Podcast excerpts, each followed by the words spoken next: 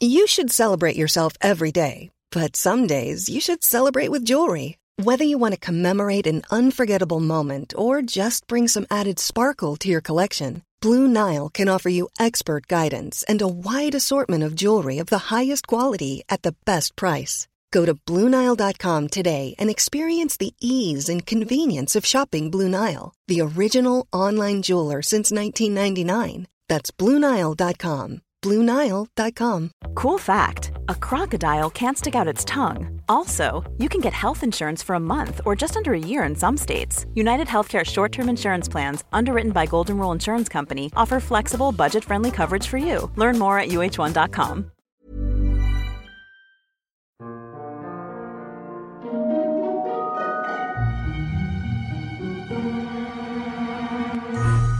Hello, everyone, and welcome to the History of Byzantium, episode 249 Life in Byzantine Anatolia. As you know, almost all of Anatolia was lost to Byzantium on the eve of the First Crusade. The civil wars that had preceded Alexius Komnenos' rise to power had seen one general after another hand territory to the Turks.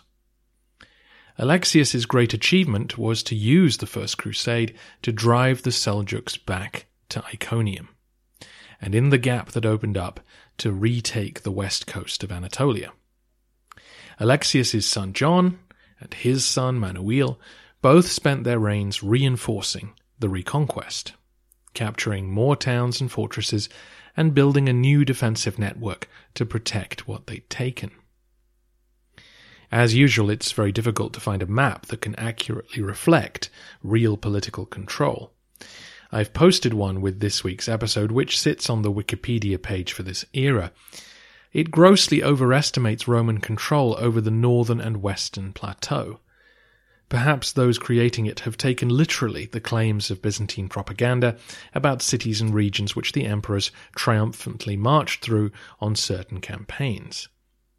The reality is that as soon as the army left the plateau, the area was wide open to Turkic incursions. If you've never looked closely at a map of Anatolia, then none of this will make much sense to you. I strongly recommend you look at the base map that I've been using throughout the course of the podcast. Go to thehistoryofbyzantium.com, click on the maps page, and have a look at it. You'll see about 10 versions of it across the page. I've updated it each century. It's nicely shaded to show the coastal lowlands in green and the plateau in yellow. That's the simplest way to discern Roman from Turkic territory during this period. The lowlands were more agriculturally productive, but simply by square footage, you'll see that the Turks control far more of the peninsula. And what the Komnenoi had achieved was to draw a line between the coastal lowlands and the plateau. In the lowlands, Byzantine authority was accepted. On the plateau, it wasn't. But that doesn't mean that each side respected the plateau as the natural boundary between two different nations. The Romans maintained some fortresses on the plateau, and their garrisons would occasionally attack the nomads, while the people of the steppe recognized no real boundary to their movement. If they needed pasture, they would push their herds towards it, if Roman farmers were in the way, they would take steps to move them. This could be violent, or it could involve a financial transaction. The nomads who lived next to Roman territory did not see the Christians as inveterate enemies.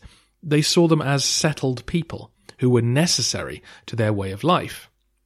Byzantine towns were markets for the goods which the nomads sold cheese, yogurt, meat, wool, and leather. These transactions would then allow the Turks to buy products which the Romans produced in their workshops. People from the steppe responded to the conditions of the market, so to speak. If they were struggling to afford what they needed, they might steal it. If they were feeling strong or the Romans looked weak, they might attack. But often, peaceful conditions would prevail. As I mentioned in the previous episode, peace treaties between the Seljuks and Constantinople had little effect on the behavior of the nomads. What the Romans had retaken was very valuable to the empire. Control of the west coast meant that the Aegean remained a Roman lake. The dozens of islands which litter its waves were all securely back in the Byzantine orbit, and trade and communication could continue uninterrupted. The Turkic occupation of the west coast had only lasted for about 20 years, so no major demographic changes had taken place. Nicaea in the north was the largest city, while towns with famous names like Pergamon, Smyrna, and Ephesus continued to function as they had done for centuries. None were as prosperous as they had been a thousand years earlier, when they maintained huge theatres and bathhouses. They were just solid medieval Roman towns, often perched up on a hill for defensive purposes. The ruins of their classical predecessors down below. They acted as gathering points for the people of the surrounding area and had workshops to produce the goods that people needed. As we saw in the narrative, Manuel was able to fund several expensive projects towards the end of his reign, so clearly the tax receipts had picked up during the Komnenian century. The people of Western Anatolia were being plugged back into the imperial system, and prosperity was returning. But the world was different now. The Turks were a new fact of life. Their presence had to be factored in to the price of doing business. The interaction between Roman and Turk is most visible to us in the Meander Valley, now known as the Buyuk Menderes River. As you'll recall, this river valley runs horizontally, if you're looking at the map, about halfway down the west coast of Anatolia. This allowed the Romans to march from near Ephesus eastwards up onto the plateau. This was considered the best route into Turkic territory, since it was closer to the south coast and therefore naval support. It was also the most direct route towards Iconium and Cilicia beyond it.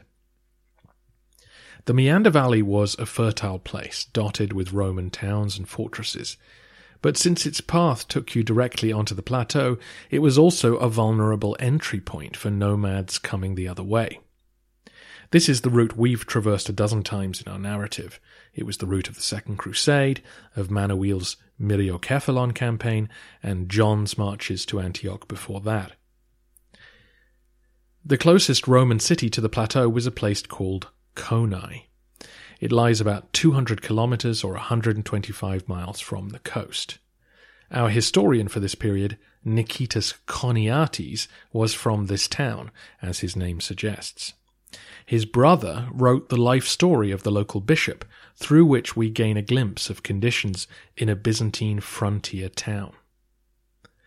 Chonae had been established up one side of a hill, originally to help protect it from Arab raids, and now centuries later that position proved valuable again.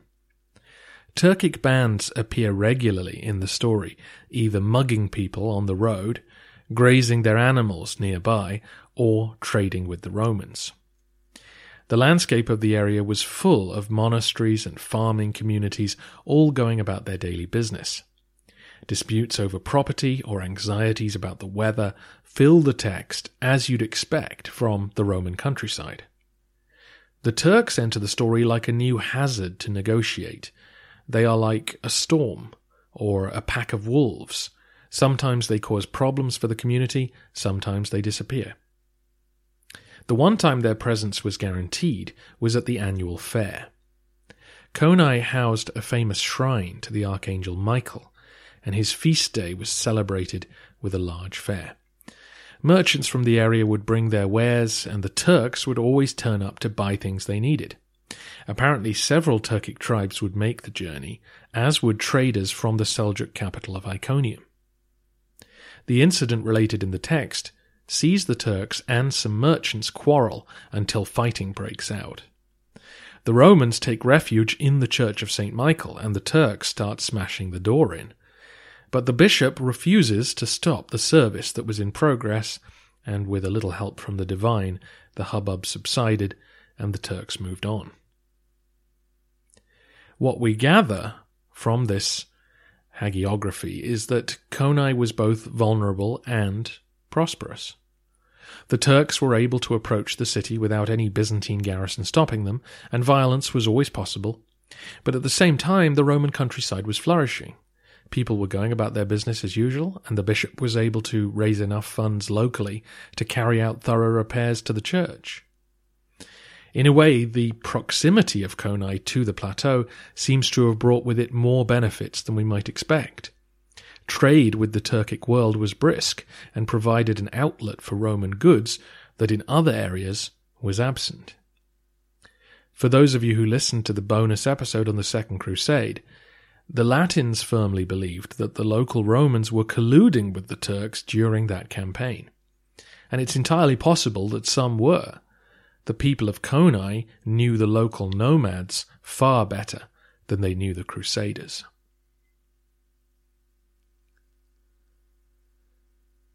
A hundred miles to the west, Ephesus may actually have struggled more than Chonai. Its distance from the frontier making it more secure, but also reducing its opportunities for trade. Ephesus's harbour had silted up long before, making connections to the sea harder to access. Again, we rely on the letters of the local bishop to tell us more about the city. George Tornikes took his seat around 1155 and complained bitterly about everything he found there. The cathedral church of St. John was in a dilapidated state, with birds occupying the roof and showers of mosaic cubes falling on unsuspecting victims. He also describes the locals as more ferocious than leopards and slyer than foxes. This may just be rhetoric, but of course the people of Western Anatolia had gone through several changes of government in the past half century. They could be forgiven for treating men sent from Constantinople with suspicion. George also complains about the abuses of the tax collectors, which can't have helped endear his flock to Manuel's administration. Investment from the capital did arrive to help with church repairs, but clearly places like Ephesus could not guarantee the safety of large buildings. They relied on their governor or their bishop having the connections to the palace which could secure adequate funds. To return to the Second Crusade for a moment, as you may recall, King Louis led his men up the Meander Valley and then south to Attalia, the port on the southern coast which the Byzantines controlled. The Latins found a situation where, although the Byzantines held the town, the Turks utterly dominated the countryside. The local governor was forced to pay protection money to the nomads to keep them off the meagre farmland which the Romans could safely harvest. According to Crusader historians, other fortress towns had to do the same, sharing their revenue with the local Turks in order to keep the peace. So life for imperial subjects in Anatolia really depended on your location, and indeed on your connections either to the Turks or to Constantinople. For those near a port, one could remain plugged in to trade with the capital, and help or instructions would always reach you eventually. For those further inland, life seemed harder. Though the people there were clearly in Roman territory, they were not guaranteed security. In a way, it was better to cultivate friendship with the Turks than it was to try and keep them out entirely. Roman control was largely absent from the rest of the southern coast of Anatolia. They held the port of Seleucia on the edge of Cilicia, but apart from that and Attalia, the interior was dominated by the Turks. The north coast of Anatolia along the Black Sea seems to have been more firmly in imperial hands. The proximity of Constantinople helped, and port towns like Sinope were better protected from the Turks by the Pontic mountain range. This culminated in the east with the city of Trebizond, which was able to keep a significant hinterland out of Turkic hands. The Gavras family dominated the city until the 1140s when John Komnenos restored central control. These coastal strongholds regularly updated their defences as a matter of course, but back along the west coast the government had to fund most of these repairs. Shortly before Alexius died, we see references to themes in the sources New provincial structures were being put in place to replace the old ones which had been swept away post Manzikert. A new Thrakesion theme appeared in the centre of the reconquered lands, It covered most of the Meander Valley, with its capital at Philadelphia, which was near the old city of Sardis. To the south, a new theme called Mylassa Melanudion was created to defend the southern portion of the coast, and then to the north of the Thrakesion, Manuel constructed a series of new forts around Pergamon. This became the theme of Neocastra, new castles. You can see these themes on the misleading map that I posted on the webpage. Where that map really struggles is the portrayal of the area just opposite Constantinople, around where Nicaea is. Huge swathes of the plateau are shaded as part of Byzantine territory. But as you may recall from the last bit of narrative, Manuel had to march in person to relieve a town that was just over a hundred miles from Nicaea.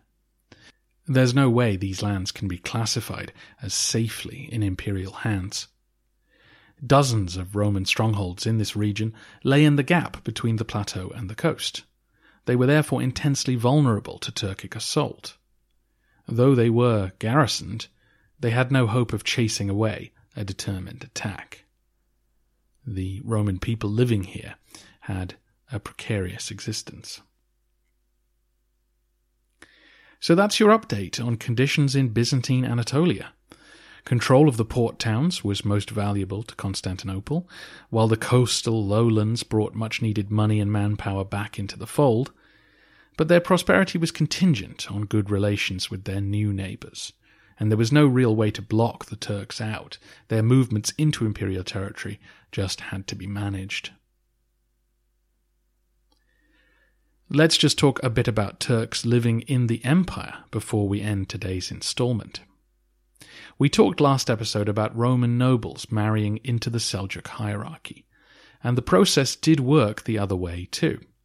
Lots of Turkic people ended up in Byzantine service, where they would convert to Christianity and raise Roman children. We've talked about Tatikios and Alexius Aksuk, who were the most high profile examples. But throughout John and Manuel's reigns, we encounter generals whose names give away a transliterated origin. A Pupakes, whose name comes from Abu Bakr. Uh, Nicephorus Chalufis, whose name comes from the Turkish Halife, which comes from the Arabic Khalife, as in caliph. The Turkish ancestry of most of these men is not commented on by our historians, suggesting that these are the sons of men who were Turkic in origin, but having been raised Byzantine, they were not seen as any different from other generals. Having said that, when Alexius Aksuk, son of John Aksuk, was exiled by Manuel on suspicion of treachery, his Turkic heritage was suddenly mentioned as a reason to denigrate him and his supporters. And the reverse was probably happening over at Iconium. So people's origins were not forgotten, even if it did not bar them from serving in very high positions. And the reverse may well have been true over at Iconium. Groups of Turks who surrendered or even voluntarily defected were settled on lands in the Balkans. They would be placed on military lands, so in exchange for their new farms they would serve in the army, and their sons would then carry the same obligations. These units are called Mixobarbaroi in some sources, or Turcopoles in others, meaning son of a Turk. Such units could serve in European theatres without any fear that they would defect back.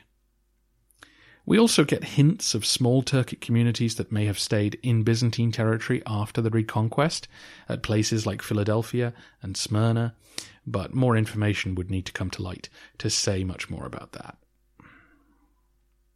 So, a shorter episode today, as I thought we should keep all military matters in their own episode. So, next time, We'll talk about why the Romans didn't reconquer all of Anatolia. Could they have done things differently, or were the Turks just too tricky to kick out?